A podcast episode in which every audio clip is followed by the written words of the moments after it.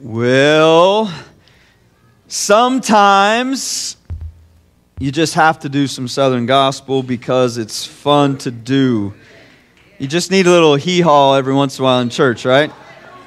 So, uh, no, thank you so much for being here and for being a part of our service, and, and truly for those, again, that served in Vacation Bible School, uh, thank you, thank you, thank you. Um, we don't know the impact that that has on children Uh, for years and years, generations to come. And we know for sure uh, of a couple kids that came to know the Lord through that, and uh, that's why we do it, and sharing the hope of Christ with them and their families. And so it's it's an awesome, awesome time. We are going to continue in the book of Mark, as we have been for some time now, and uh, I have loved uh, walking through this book with you and going through verse by verse in this study, and uh, today we come to really the final section of the book. The last one-third of the book of Mark is on Jesus' final week of life. This last uh, week of his life is uh, that Passion Week, as many would call it, and uh, the, the, the passage that we're going to look at this morning is what we call the triumphal entry. Jesus coming into Jerusalem, and Jesus uh, going to uh, really experience some things in his life that he knows is about to happen, but everybody else doesn't know around him. And so we, we, we've called this the triumphal entry. Jesus has uh, ministered recently in roughly thirty-five different localities. He is now making that final trip, that final arrival into Jerusalem. News has spread, as it does everywhere Jesus goes. News would spread that Jesus is coming, that Jesus is coming into town. Uh, this is the guy that's done the miracles. This is the guy that's healed. This is this is the Jesus. He's he's coming into town. And every time that happens, the crowds become larger and larger. It's anticipated that Jesus, as he was walking in, was with roughly one hundred thousand people that were there. And that doesn't include the nearly two million that they assume, that they estimate would have been in Jerusalem for the time of Passover. That's a lot of people. And Jesus was walking into that. Jesus is now back in Bethany, where he brought Lazarus from the dead, where the religious leaders have placed a bounty on his head. If you recall, just a few weeks ago in Mark chapter ten, uh, verse number thirty-two was uh, thirty-two to thirty-four, I believe it was, was that that last time that Jesus is going to look at his disciples, and he's going to tell the disciples, hey, uh, I will be crucified. I'm going to be arrested. I'm going to be tried. I'm going to be beaten. I'm going to be bruised. I'm going to be crucified, and I will rise again three days later. And as they're walking, Jesus, they're heading to Jerusalem, and the, the disciples said that they were amazed, that they were a little afraid, and the people that were following said the same thing. They were afraid. Why were they afraid? If you recall back to those weeks, it was just because of this one thing. Jesus had just raised Lazarus from the dead, and after he did so, it says in John eleven that the, uh, the people basically got scared. Hey, this guy, this is the real deal, and we got to do something with them. And so Jesus had known that he now has a bounty on his head. The disciples are like, Jesus, what are we doing? Why are we going to Jerusalem where they want to kill you? And so we come to this place where they're walking towards Jerusalem. They're in Bethany. They'll be in Bethpage. And Jesus is focused. Jesus has a determination about him. The, the title this morning is A Determination to the Cross. Jesus had a determination about him. He was determined to walk to the cross. He was determined to finish the plan that had been set before him. His timing was perfect. Knowing that the Passover was just around the corner, knowing that the Passover was the reason that he was there, his plan of transportation of a of a colt that was going to be unridden, that was going to be on the other side of town, if you will, just across the way, that he would have the disciples go and grab, that the men that were there would ask the question, and he would say, they would say, oh, Jesus sent us. He was unwavering in his boldness to be public, as he really had never done before. See, Jesus had been public in his ministry. We know that. Jesus was, everywhere that Jesus was, he was public. He would share and minister in public. He would teach in public. But every time that Jesus would come to a place and he, we would see in Scripture that the crowds would gather and they would say something about taking him. Scripture always says that Jesus would always make a statement that the time was not yet ready. The time is not for today. He was saying that it's not yet time for me to, to go to the cross. It's not yet time for that to happen. And Jesus would always be gone. He would always find himself in a mountain to pray. He would always find himself away from the situation, but not this time. See, this time Jesus is going to walk straight through the crowd of people that will say, Hosanna, Hosanna. Jesus will walk straight through and face the religious elites who want to put him to death. Jesus at this moment is not shying away, and he was never afraid before, but Jesus at this moment is being bold in his determination to get to the place that God had already planned far ahead.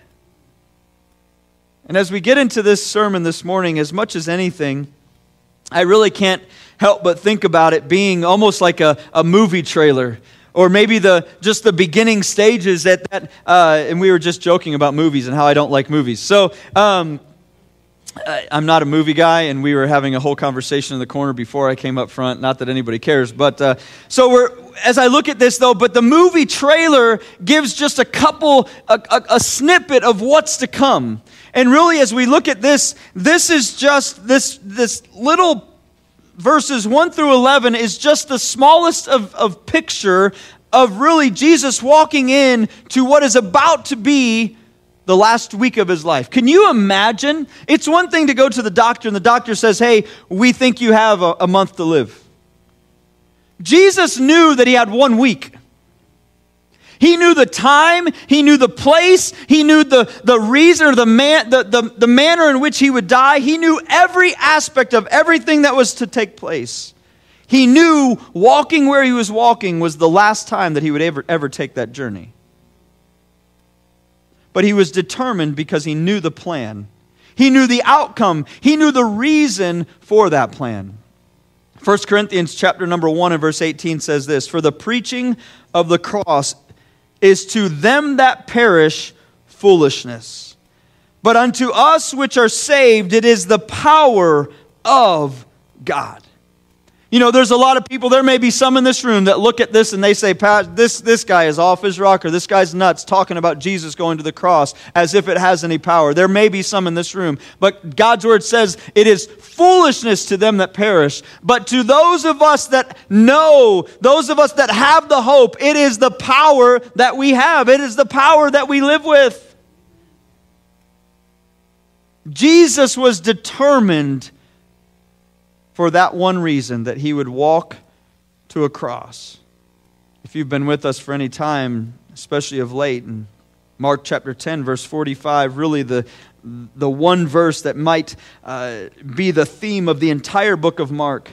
For even the Son of Man came not to be ministered unto, what does it say? But to minister and to give his life a ransom for many. Jesus came for this one This one reason.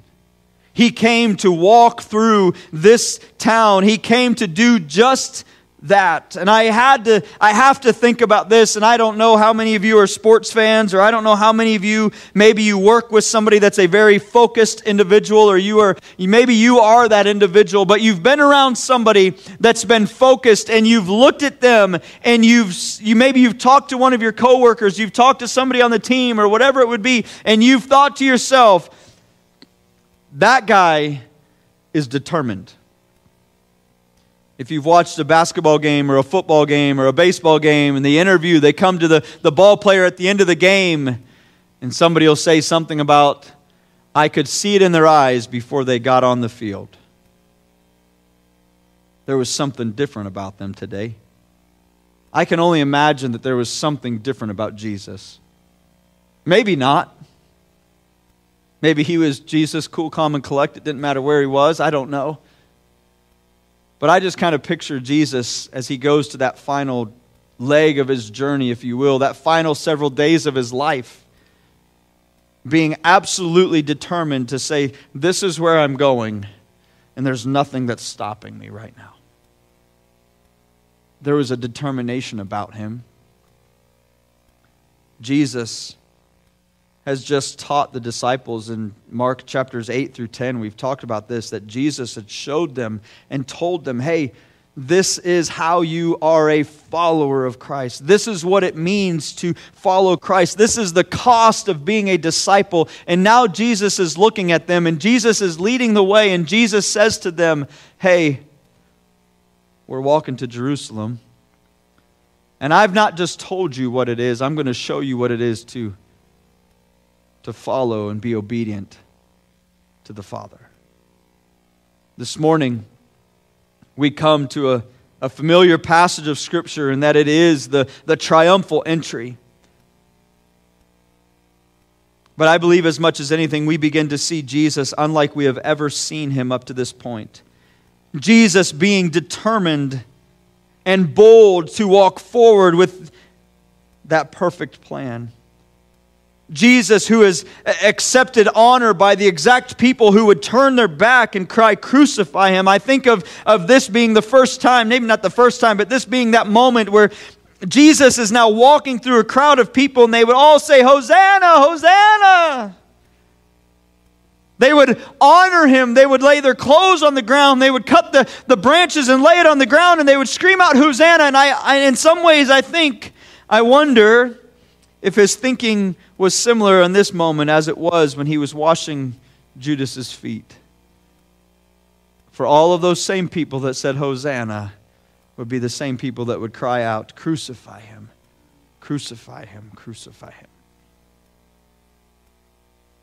Jesus would accept that honor. Jesus was also determined. He had a compassionate heart, knowing the outcome and what was to come. So this morning I have a title of the, A Determination to the Cross. And I have a question that I want to ask you this morning, and it's simply this: how determined are you to take up the cross? How determined are you to take up the cross? If you have your Bible with you, it will be in Mark chapter eleven. If not, it will be on the screens this morning. But in Mark chapter eleven, the first eleven verses is where we're going to be. And it says this: And when they had come nigh to Jerusalem, unto Bethpage and Bethany at the Mount of Olives, he sendeth forth two of his disciples, and saith unto them, Go your way into the village over against you, and as soon as ye be entered into it, ye shall find a colt tied, whereon never man sat. Loose him, and bring him. And if any man say unto you, Why do ye this? Say ye that the Lord hath need of him, and straightway he will send him hither. And then went their way, and found the colt tied by the door without, in a place where two ways met, and they loose him. And certain of them that stood there said unto them, What do ye loosing this colt? And they said unto them, Even as Jesus had commanded, and they let them go. And they brought the colt to Jesus, and cast their garment on him, and he sat upon him. And many spread their garments in the way, and others cut down branches of, off the trees, and strawed them in the way. And they that went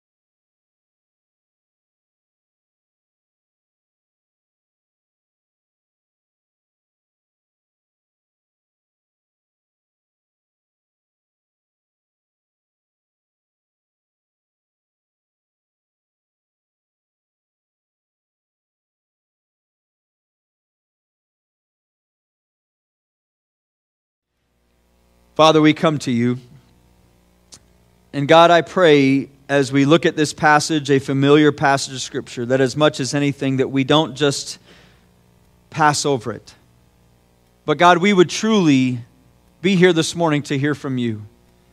God, I'm thankful that we can come and we can have fun. We can joke with Mister Kenny and some of the things that we've done with Vacation Bible School, and we can have a good time with that. But God, I pray that we would slow down, and that we would listen to what you have for us from your word. Lord, not what I say, but God, that your word would speak truth into the lives, into the hearts of each and every one that sits here this morning, to those that would watch online. God, that you would speak. that you would challenge us, that you would draw us closer to you. And Father, if there's one that doesn't know you, God, would you draw them to yourself? For it's in Jesus' name that I pray. Amen. My first thought is this, and these are all very simple based upon this passage, but it's simple this, a determined plan. Clearly, as with all things up to this point, there has been a plan. Jesus has a plan. There's a plan that, that was in, in place for Jesus. There was a plan that's in place for each of us, and God's plan is perfect, and it's already set before us. Jesus is on a mission. He had been leading and teaching for this exact reason and for this exact time. There's as many as one hundred thousand people that are involved uh, at this point following in this entry of Jesus coming here to Jerusalem. Jesus had arrived in Bethpage and Bethany near the Mount of Olives on a Saturday before the, before the Passover. It would be the next day on a Sunday where he would have dinner at the home of Simon the leper, and it speaks of that in Matthew twenty-six. Now, when Simon was in Bethany in the house of Simon the leper, he would be at that home. That is where he would be anointed by the oil from the alabaster box. Jesus would enter into Jerusalem on Monday, which would also align with the requirements that the Passover lamb would be selected on the tenth day of the first month and the sacrifice on the fourteenth day. Jesus came in on that Monday as the Father's chosen lamb. This is what happened every Passover. They would come in, and on that day they would bring their lamb, and they would prep, prep that lamb, and that lamb would be slaughtered in a couple days. Jesus sent out a couple of his disciples to go into the village. It says there across the way, which would probably just be that the next town over, right where they were. It was probably just really a stone's throw from where they were. And Jesus sent those disciples, and as we read it, they, he said, hey, they're going to ask you this question, and when they do, respond like this. Jesus is, again, showing that he is God. Nobody else could have said, hey, there's going to be a cult. It's going to be on this corner. It's going to never have been written before. And, oh, by the way, someone's going to ask you a question while you're there. Jesus never went beforehand. He didn't go over to the town. He didn't go over and say, hey, guys, in a couple of hours, there's going to be a couple men, and they're going to try to take this colt. And when they do, if you could ask them this question, they're going to respond in this manner, and then you're going to let them walk us, walk along. Then none of that took place. Jesus was showing and telling and reminding, if you will, those men, I am God. I am omniscient. I know what's going on. I know what's over there. I know all things. I have a plan. I am God. Just like he had all the way. Every step of the way, Jesus was reminding the disciples and those around him, I am God. I am not just a good teacher. I am not just a moral man. I am God. He does this here again. This also aligns with, with the prophecy from Zechariah in chapter nine of verse nine of Zechariah says, rejoice greatly, O daughter of Zion, shout, O daughter of Jerusalem, behold, thy king cometh unto thee. He is just and having salvation, lowly and riding upon an ass and upon a colt, the foal, the foal of an ass. There was no arranging again. So Jesus is is is all of these things, the plan has been in place. And they go and they begin to untie the colt. They respond to the gentleman who asked them, and they begin to take the colt, and they would take it to Jesus.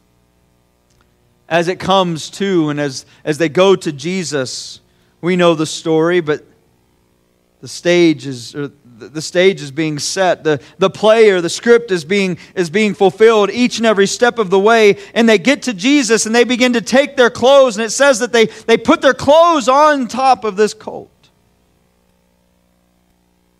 They were honoring him. This was something that was done as an act of honor, as an act of worship in some way, if you will. That I would take what I have and I would lay it on this colt, and it would be a place for Jesus to sit. And then it says in this passage of Scripture, what does it say? It says that those that were along the way began to take off their clothes too and put it on the way. They were honoring Jesus. culturally, this was a manner and a way to honor the king that was coming in. See, these folks had believed that the king was before them. They believed that this king, this Jesus, was coming to conquer.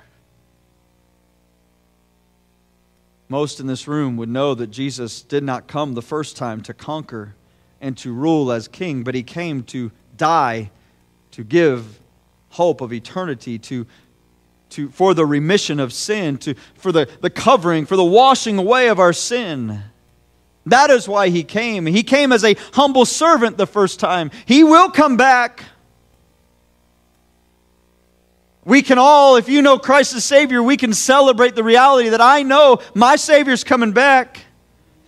He's going to take up His own, and He will conquer, and He will rule, and He will be in charge. But He didn't come the first time to do that. He came humbly that first time. His plan all along was that He wouldn't come to earth to conquer, but to die. And this picture of Jesus and these men bringing Jesus that colt again, and I believe this with everything in me, it was a picture again of His humility, that Jesus came of no reputation, it says in Philippians two, but took upon Him the form of a servant and the likeness of as a man, and would be obedient unto death, even the death upon the cross. He came to fulfill a plan that was about to be fulfilled. He came determined to walk the road that He was walking to fulfill what God the Father had set before Him. He fulfilled the prophecy of Zechariah. He was fulfilling the prophecy of Daniel. In John chapter twelve, it speaks of that in verses fifteen and sixteen. Fear not, daughter of Zion. Behold, thy king cometh, sitting on an ass's colt. These things understood not as disciples at the first, but when Jesus was glorified, then remembered they that these things were written of Him, and that they had done these things unto Him. They would remember this moment after Jesus was resurrected. This morning, Jesus was determined to see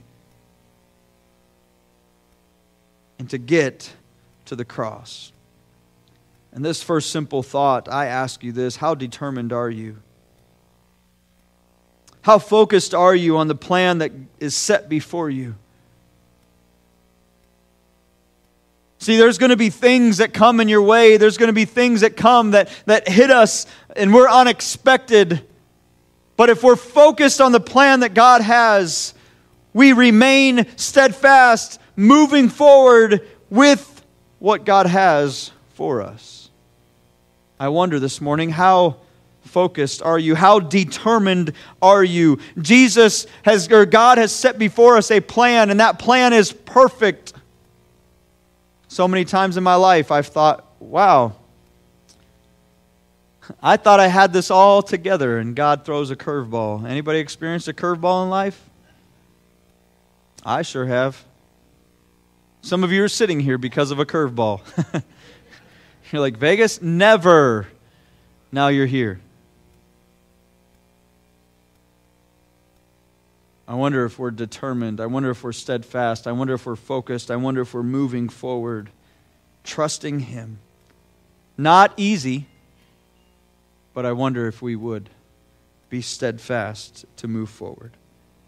The second thought is this: a determined celebration. A determined celebration. Jesus gets upon the colt, where the disciples again had placed their clothing to show Him honor, to give Him a, a clean seat, if you will. Many, even out of honor, laid their clothes on the ground. I just mentioned that. But I want to share with you what this is. This was an act of submission and honor, which was custom in their culture. And this is what it was. This act spoke to the king, being above the common man, and affirmed they were under His feet. I want you to stop and think about that for just a minute. Their act of taking the clothes off of their back to lay it on the colt and then to lay their clothes out on the ground so that the, the king would come and walk on a clean ground, if you will, on a clean road, was just this thing that it spoke to the king being above the common man and affirmed that they were under his feet. Can I just say to you that Jesus, that God is clearly above any common man? He is holy, He is righteous, He is perfect, He is all of those things. But Jesus Christ did not come to earth to walk as a man, to be above anybody. We just saw this, that He came, that He would serve, not to be served, that He would give His life as a ransom for all. But yet He came here and they began to put their clothes down on the ground to speak of, to, to show forth that this guy is greater than me. And He's saying all along, I'm not greater than you. I've come that I would give life and that you might have it ever abundantly, that you might have everlasting life. I love you. All they wanted, though, they wanted a king to come to give them freedom. They wanted a king to come, not to give them spiritual freedom that Jesus came to give them. They wanted a king to come to give them a governance that would conquer the Romans who had power over them. And they thought that this Jesus was coming to do just that. And they began to do all of these things to honor Him, to lift Him up. Can I just say that Jesus truly deserved to be honored? He deserved to be exalted. He deserves today to be exalted far more than we exalt Him. But He came on that day not looking for that. He came on that day to walk that road because He was focused with an intent that He would die one day.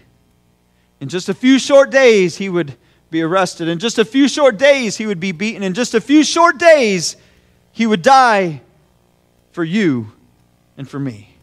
He would die for the people that were standing there saying, Hosanna.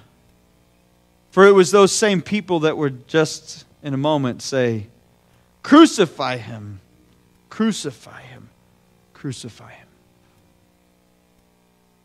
This morning, He was being honored, at least superficially, symbolically, but it was just a brief moment.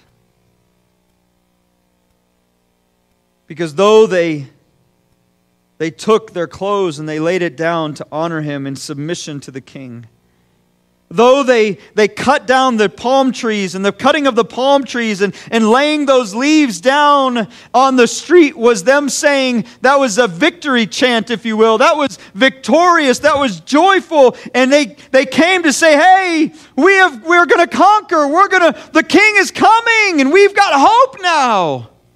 Do you realize the king came and He was there that they would have hope, that they would have freedom, that they would have joy, but they wanted no part of the joy and the freedom and the hope that He came for, because all they were after, all they were after was that He would give them the blessing that they felt that they deserved, that He would give them not the salvation that He came to give them, but that He would give them prosperity, that He would give them deliverance of a Roman oppressive rule, that He would give them all of the things that they wanted upon this earth. And He did not come to give them, nor did He come to give you any of the things upon this earth, but that He came to give us eternal life. He came to give us an eternal hope. I don't know about you, but I know for me there was been many times in my life where I've thought, I'm thankful for the, the blessing that God's given me here. I'm thankful for the things that I have. I'm thankful for the people that are in my life. I'm thankful for a lot of things. And then when the bad thing happens, or the thing that I think is the next step, hey, we we did this, and now the next step, the pro- progress of that is, is this. And it doesn't happen. I begin to go, well, God, why? Have you ever been falsely honored? Has anybody ever praised you and you're thinking to yourself, wow, I'm not worth that? Have you ever been honored and praised and then you thought to yourself, wow, I'm pretty great? That's probably what happens more than the other. There's been many times in my life I've been walking knowing that that is where I'm supposed to be going. And along the way, a few people said, wow, Aaron, you're great. And I've paused and I've thought, wow, I am. I'm doing okay. And I stopped going where I'm supposed to go. Yeah, I may have jumped back on and kept going, but so many times when that praise comes, when the celebration comes, when the honor comes, sometimes we just kind of step back and go, wait, hey, you know what? I'm all right. More people should do this more often. What if Jesus had stopped and thought, you know what, this is great. Look at these million, these hundreds of thousands of people that are honoring me. Hosanna, Hosanna. And he just said, you know what, I could conquer. I could take over that land right now. I could do this. But he didn't. He continued to press on, because the cross was ahead of him.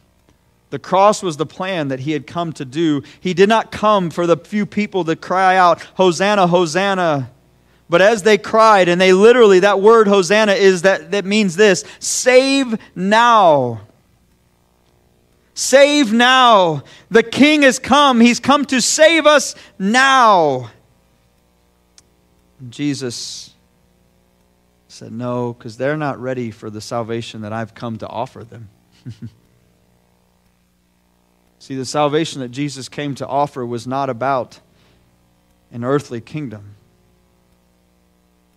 where all of those people at that time would just say thanks. The salvation that Jesus came for was not that of the blessing, if you will, the prosperity and the deliverance of a Roman oppressive rule. See, they fought, they, they were seeking a fulfilled promise connected to the Messiah's reign. Jesus was not coming to do that at that time. He was determined to press forward. It was a misunderstood honoring of Christ at that time. Yes, he deserved to be honored, and yes, he deserved some of what, all of what took place, and some. But it was those same people that would scream, crucify him in just a couple moments. See, many on this Monday rejoiced and celebrated Jesus as he should have been celebrated.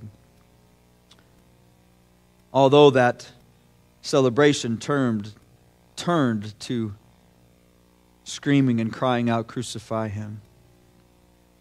If you recall back, there was a statement that was made that these guys would understand it afterwards. In Acts chapter two, Peter writes, or Peter is, is preaching, and he says this, ye men of Israel, hear these words, Jesus of Nazareth, a man approved of God among you by miracles and wonders and signs, which God did by him in the midst of you, as ye, as ye yourselves also know, him being delivered by the determined counsel and foreknowledge of God. It says this, ye have taken, and by wicked hands have crucified and slain. Peter, in many, in many ways, is speaking to a lot of the people that were in the crowd that day.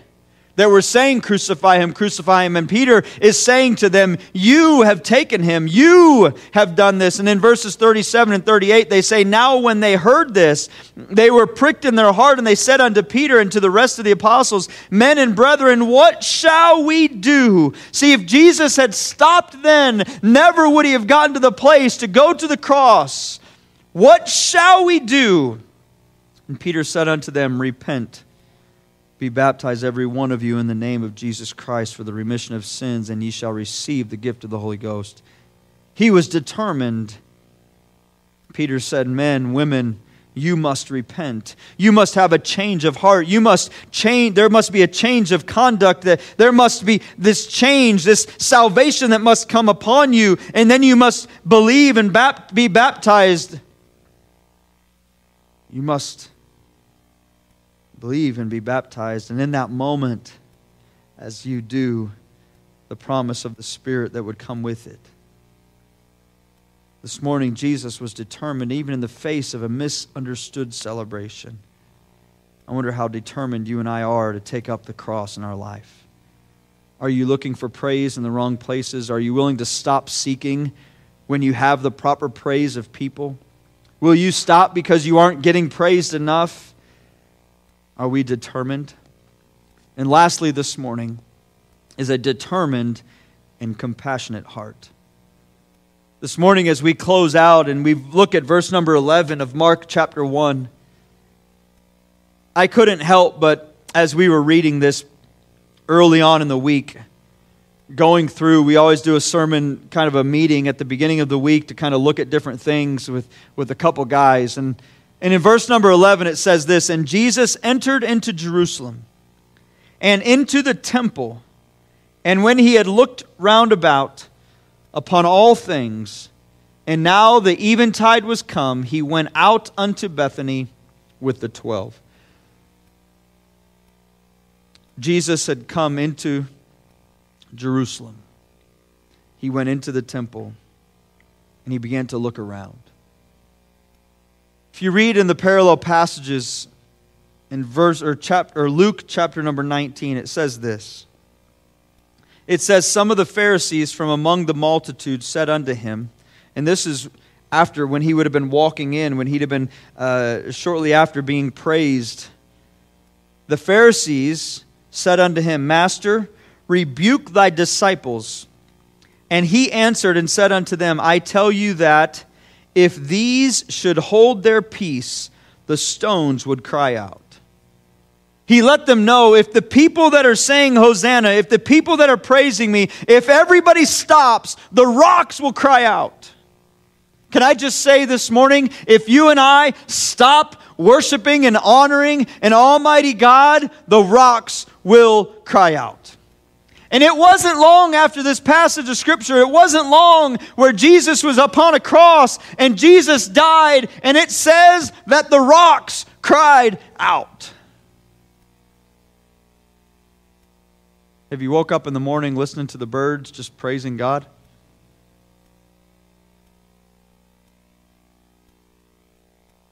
Everything that was ever created was created for the purpose of an almighty God, to worship an almighty God. He says a rock would cry out. The animals make noise, and though we might go, that's really weird, but that's what God created them to do. We are the only ones who get to choose to worship an almighty God. We were created in His image to have a personal relationship with God. We were chosen, but he says, if we do not do so, the rocks will. And it goes on to say this.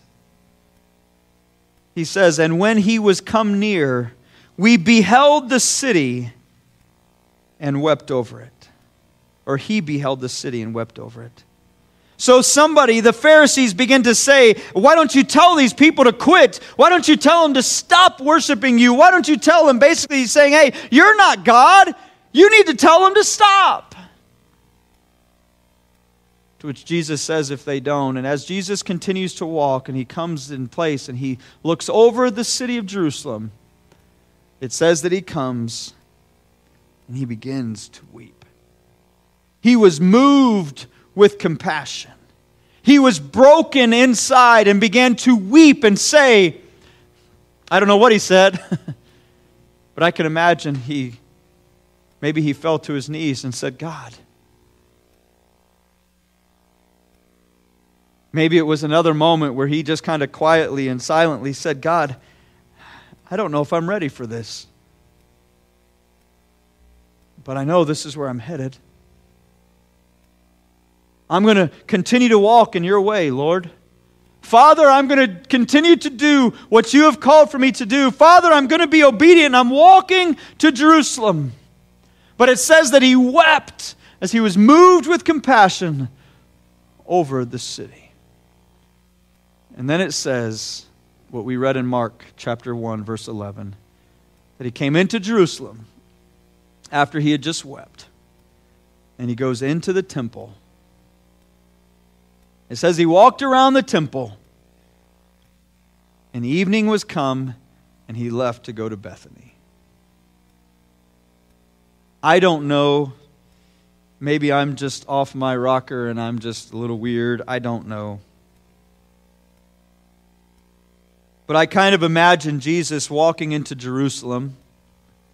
Obviously, it said that he was broken. It says that he cried. He wept over the city.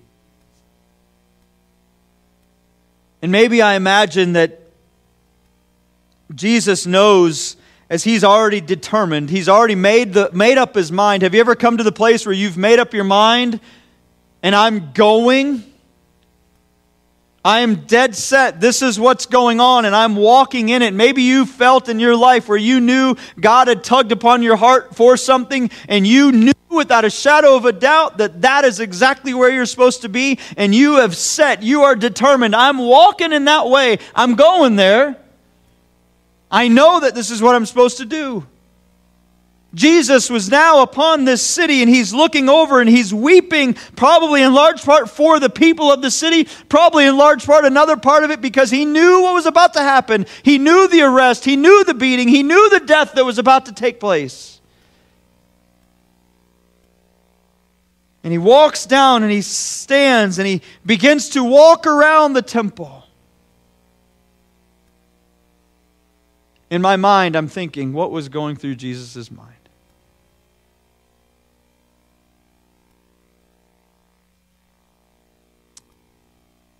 Because we'll see it in a couple weeks.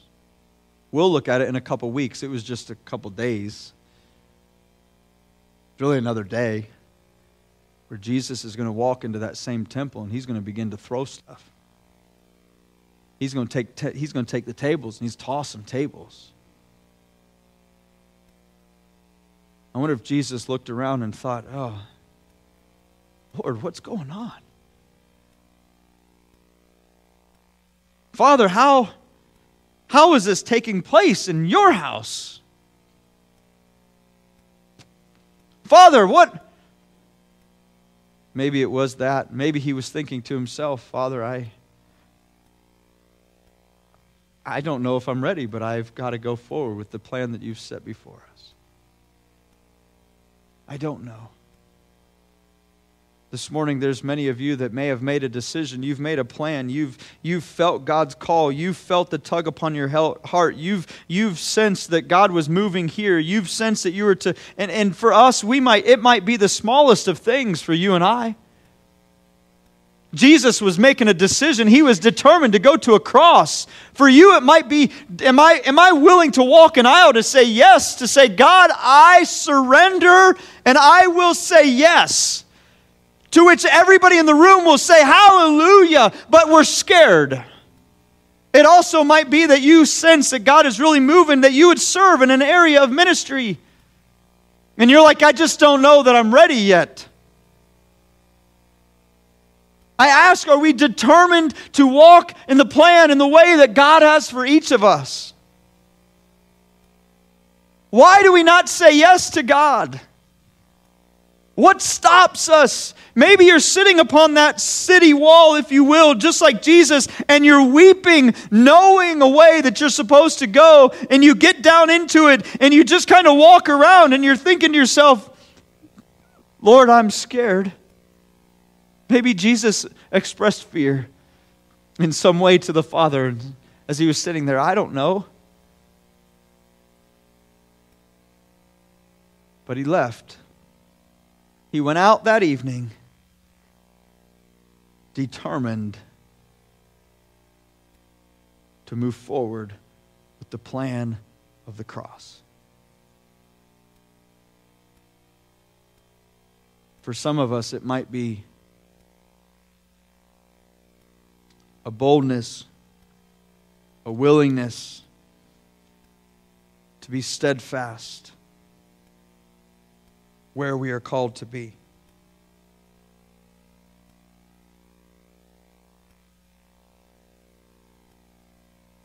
As a high school kid, I preached a sermon on being steadfast.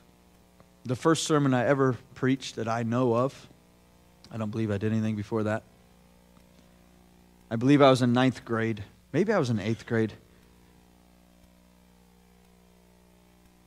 I have no idea why I was at that age speaking. It was a youth night on a Sunday evening. We had Sunday night church. And the youth could lead the service, the music, the preaching. Everything was ran by the students. I don't know. There was, who knows how many people would have been there that night. But I remember, and it, it it's it's hit me over the last probably three to six months. I preached on steadfastness. I don't know why God brought that to my heart then, and I don't know why He brought it back up to me over the last several months. But I believe if there's been one thing that God has shown me in my adult life, it's that one word. To be steadfast, immovable, always abounding in the work of the Lord. See, there's a lot of things in our life. There's a lot of things in my life that I've set a plan that I'm going. Aaron, you've got to move forward. You've got to go to the cross, if you will. And things along the way haven't happened the way that I thought they should happen. And what I do and what you do is really the determining place of the next steps.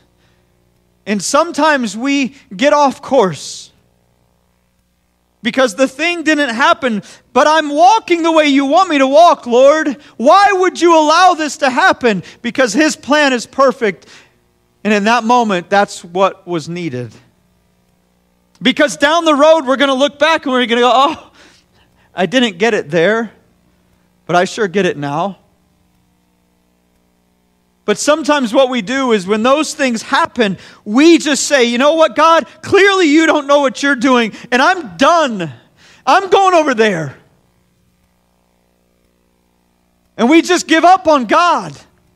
Or we give up on whatever it is that we think that we are supposed to do. Can I just say, and I ask you this question, how determined are you to walk to the cross to say, God, here I am, my yes is on the table, I'm for you. And when this stuff happens and that thing happens and when this thing happens, I may weep, I may cry, I may hurt like I've never hurt before, but God, I promise to the best of my ability, I'm going to stand. I'm going to stand. I have no idea why I'm crying.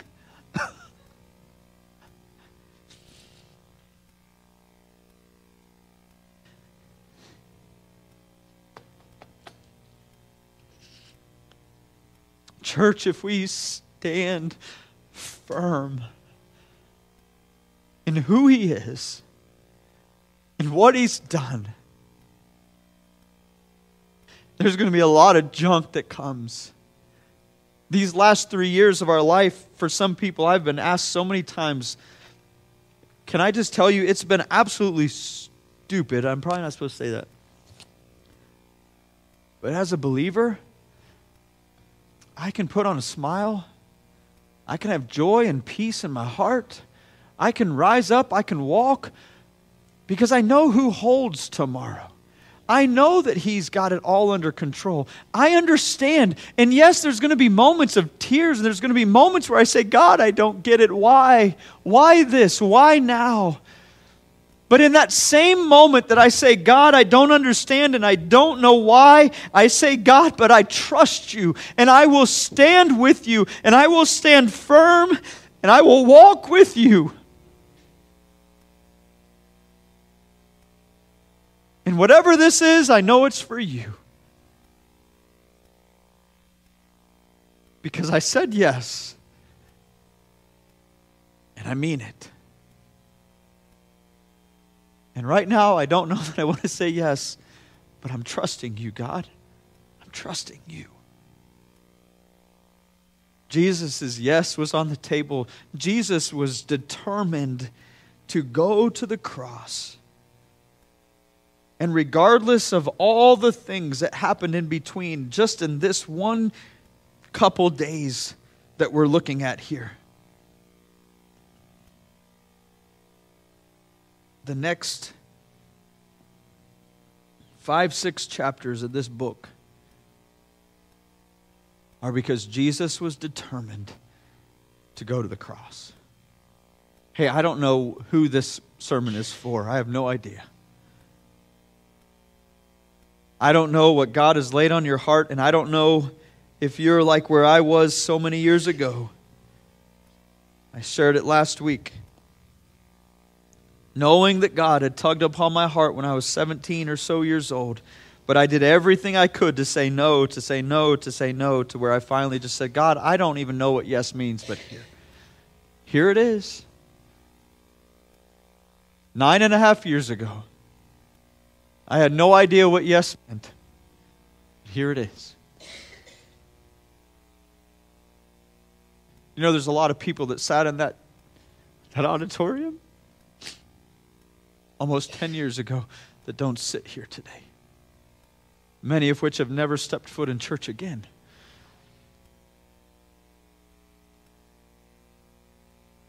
We walk and say, God, I'm determined because it's not about me. This is for you. This is about you. Maybe today you're sitting here and you say, I've said no to God time and time and time again. I've said no. My pride is in the way. I'm unwilling to humble myself before an almighty God and say, God, I know that I've sinned. God, I know who you are. But I've never said yes. Maybe today would be a day that you would just simply say, God, I'm saying yes. And I will, to the best of my ability, be determined to walk towards that cross with you. Can I have every head bowed, every eye closed this morning? As we do every single week, we wrap up and just give a time that you can respond to the Lord. I don't know what was said this morning, what was read in Scripture this morning that that touched you, that challenged you, that gripped you. Can I just ask you, in some ways I would just beg you, if you know Christ as your Savior, you are a follower of Christ.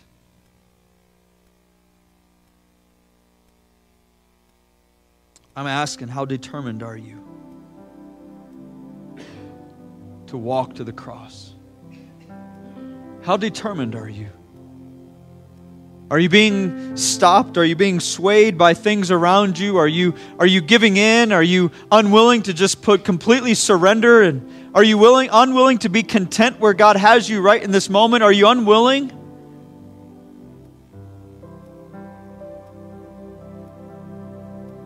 Would you say yes? Maybe you would say, Aaron, I do not know you as Savior. Or not know you. I don't know Lord as Savior. I've never said yes. I've never asked the Lord to forgive me of my sins. I've never turned from the sin. Maybe today you would say, I've heard the message countless times, but I've never surrendered. Maybe this morning there's somebody in this room that is wrestling really bad, and you just need to surrender. Stop. Stop fighting. Say yes. The greatest thing you could ever do is stop. Maybe today that would be you. Father, this morning I just come.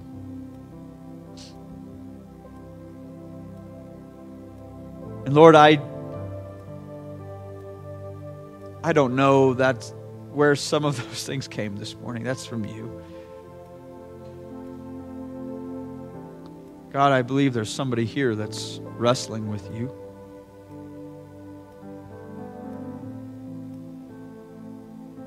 I believe there's believers in this room that are wrestling. That they believe, it's not a matter of belief. But Lord, it's a matter of truly surrendering. Maybe that determination is there in some ways, but they're afraid. God, would you give them boldness and confidence?